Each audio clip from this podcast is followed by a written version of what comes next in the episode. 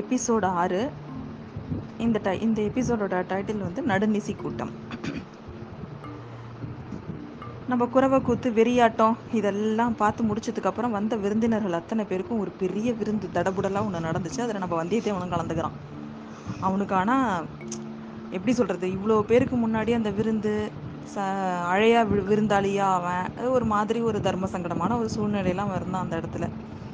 அவனோட ஃப்ரெண்டு கந்தமாறன் வந்து அவனுக்கு அங்கே வந்திருந்தவங்களை எல்லாரையும் யார் யாருன்னு அவன் காதுக்கு மட்டும் கேட்குற மாதிரி எல்லாரையும் சொல்கிறான் அங்கே வந்து வந்திருந்தது யார் யார்? அப்படின்னு பார்த்தீங்கன்னா மழப்பாடி மழவராயர் குன்றத்தூர் பெருநிலக்கிழார் மும்முடி பல்லவராயர் தான்தொங்கி காளிங்கராயர் வணங்காமுடி முனையரையர் தேவசேனாதிபதி பூவரையர் அஞ்சாத சிங்கம் முத்தரையர் இரட்டைக்குடை ராஜாளியார் அப்படி இவங்க எல்லாரும் வந்திருந்தாங்க. இவங்க எல்லாரும் யார் யார் அப்படின்னு பார்த்தீங்கன்னா சோழ நாடு வந்து சோழ நாட்டில் ராஜா அவர் ஒருத்தர் தான் அப்படின்னு இல்லை. அவர் வந்து சிற்றரசர்கள். பல சிற்றரசுகள் சேர்ந்தது தான் ஒரு சோழ சாம்ராஜ்யம். இப்போ நாங்கள் சொன்ன அத்தனை பேருமே அதில் சேர்ந்த சிற்றரசர்களில் ஒரு குழு.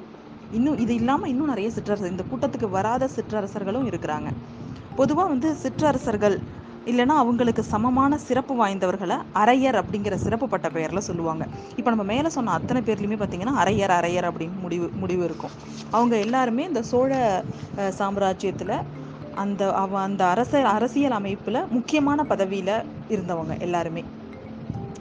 இவங்க எல்லாரும் வந்து பார்த்ததுல அவனுக்கு வந்து ரொம்ப சந்தோஷம். ஏன்னா ரொம்ப ரொம்ப நாளாக அவனுக்கு அவங்களெல்லாம் பார்க்கணுன்னு ஆசை. இப்போ பார்த்துட்டான் ஆனாலும் வந்து அவன் மனசில் வந்து சந்தோஷம் இல்லை. அதுக்கு மாறா அவனுக்கு ஒரே கலக்கம். இவங்க எல்லாரும் எதுக்காக இந்த இடத்துல ஒன்றா சேர்ந்துருக்காங்க? அது நல்ல விஷயமா இருக்குமா? அப்படிங்கிற மாதிரி ஒரு கலக்கமாகவே அவன் அவனுக்கு இருந்தது. அவனுக்கு வந்து சா விருந்து முடிஞ்சதுக்கப்புறம் அவங்கவுங்க அவங்கவுங்க இடத்துக்கு போயிட்டாங்க. இவனுக்கு மேல் மாடி அதாவது கடைசி மேல் மாடியில் ஒரு மூளை இதை தான் கிடச்சி. ஏன்னா எல்லா விருந்தினர்கள் நிறைய பேர் வந்திருந்ததுனால அவனுக்கு அந்த ஒரு ரூமை தான் அவனுக்கு கொடுத்துருந்தான் கந்தமாறன். அவனுக்கும் அங்கே போய் படுத்த உடனே காலையிலேருந்து ரொம்ப தூரம் அவன் பிரயாணம் செஞ்சு வந்ததுனால படுத்த உடனே தூங்கிட்டான். தூக்கத்தில் பார்த்தீங்கன்னா இவன் காலையிலேருந்து சந்திச்சு வந்த அத்தனை விஷயங்களும் அவனுக்கு கனவாக வருது. என்னென்னா ஒரு தீப்பந்தத்தை எடுத்துட்டு நிறைய பேர் நெருப்பு சாரி தூரத்தில் நலி நரி ஊழையிடுற மாதிரி சத்தம் கேட்குது அந்த ஒரு நரி பல நரியாக சத்தம் கேட்குது திரும்பி பார்த்தா ஒரு கூட்டமே அவனை நின்று பார்த்துட்டு இருக்கு. இந்த பக்கம் ஓடலான்னு பார்த்தா வெறிநாய் முழுக்க அந்த பக்கம் நிற்கிது வேற ஒரு டைரக்ஷனில் எழுந்து ஓடுறான். அங்கே பார்த்தா ஒரு கோவில் இருக்குது அந்த கோவிலுக்குள்ளே போய் கதவை மூடிக்கிறான். கதவை மூடுனா அது காளி கோயில்.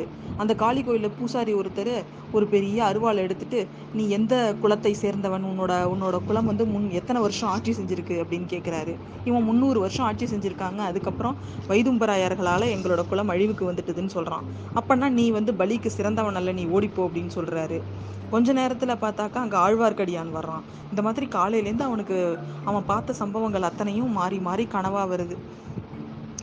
அந்த கனவு அந்த கனவை முடிஞ்சோடனே அவன் கண்ணு முழிச்சுக்கிறான். கனவு கலைஞ்சிருச்சு. கனவு க கலைஞ்சு எழுந்து பார்க்குறான். வெளில வந்து பா தட் இஸ் அவன் உப்பரிகையில் தான் படுத்திருக்கான். அவனுக்கு படுத்திருந்த இடத்துலேருந்து நேராக இருக்கிற மதில் சுவரில் இப்போ நிஜமாவே ஆழ்வார்க்கடியானோட தலை தெரியுது. முன்னாடி மாதிரி இது பிரம்மையோ கனவோன்னு யோசிச்சு பார்க்குறான். இல்லை அது ரொம்ப நேரமாக அதே இடத்துல தான் இருக்குது அவன் ஏதோ ஒரு டைரக்ஷனில் குனிஞ்சு பார்த்துட்டே இருக்கான். அவன் பார்க்குற டைரக்ஷனில் என்னன்னு இவனுக்கு இங்கேருந்து தெரியல. ஆனாலும் அவன் மனசுக்குள்ளே இவன் ஏதோ தப்பான விஷயத்துக்கு தான் உள்ளே வந்திருக்கான்.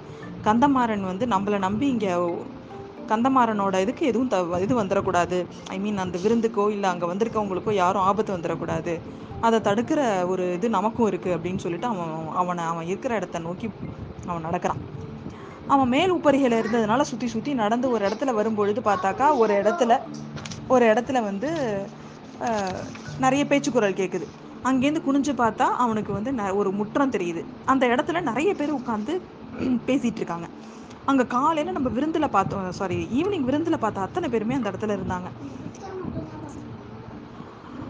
எல்லாரும் உட்காந்து பேசிட்டு இருக்கிறாங்க கரெக்டாக அங்கேருந்து அந்த கூட்டத்தில் என்ன பேசிட்டு இருக்காங்க அப்படிங்கிறது தான் ஆழ்வார்க்கடியான் மேல் அந்த மதில் சுவர்லேருந்து நின்று பார்த்துட்டு இருக்கான் அவங்க யாருக்கும் அவன் இருக்கிறது தெரியாது. ஆனால் அவனுக்கு அவங்க நீ என்ன பேசுகிறாங்க யார் யார் என்ன பேசுகிறாங்கன்றது நல்லா தெரியும். அந்த மாதிரி ஒரு டேரக்ஷனை கரெக்டாக தேர்ந்தெடுத்து ஆறு வாழ்வார்க்கடியால் அந்த மதில் கிட்ட நின்றுட்டு இருப்பான் ஆனால் எப்படி அவனை போய் விரட்டுறது? அவங்க போகணுன்னா இவங்களை தாண்டி தான் போகணும். இப்போ இறங்கி வந்தான்னா எல்லாருக்கும் தப்பாக நினைப்பாங்க. இவங்க கூட்டத்தை ரகசியத்தை உற்று கேட்க வந் வந்திருக்கிறதா நினைப்பாங்க. கந்தமாறனுக்கு தான் தர்ம சங்கடம் ஆகிடும் அதனால் என்னடா பண்ணுறதுன்னு அவன் யோசிச்சுட்டு சரி கிளம்பிடலாம். நம்ம இங்கே நிற்கிறது நமக்கும் ஆபத்து நம்மளோட தோழனுக்கும் அது அவமானம் அப்படின்னு சொல்லிட்டு அவன் கிளம்ப போகிற நேரத்தில் அவனோட பேர் அங்கே அடிப்படவும் நின்னான் அவன் அந்த இடத்துலையே. யாரோ அவனை பற்றி சொல்லுவாங்க. கந்தமாறனோட சிநேகிதன் ஒருத்தவன் வந்திருக்கான் இல்லையா? அவனுக்கு வந்து அவன் அவனுக்கு நம்ம பேசுறதெல்லாம் காதில் விழாதே. இ- ஏன்னா நம்ம பெரிய அரசியல் விவகாரங்களை பேசிகிட்டு இருக்கோம். இதில் ஏதாவது கொஞ்சம் அவன் காதில் விழுந்தா கூட அவனை தயவு செஞ்சு இந்த கோட்டையிலேருந்து அனுப்பிடாதீங்க. அவனை இந்த இடத்துல வச்சு கதையை முடிச்சிருங்க அப்படின்னு சொல்லுவாங்க. அதை கேட்ட உடனே நம்ம வந்தியம் வந்தியத்தேவனுக்கு எப்படி இருக்குன்னு யோசிச்சு பார்த்துக்கோங்க.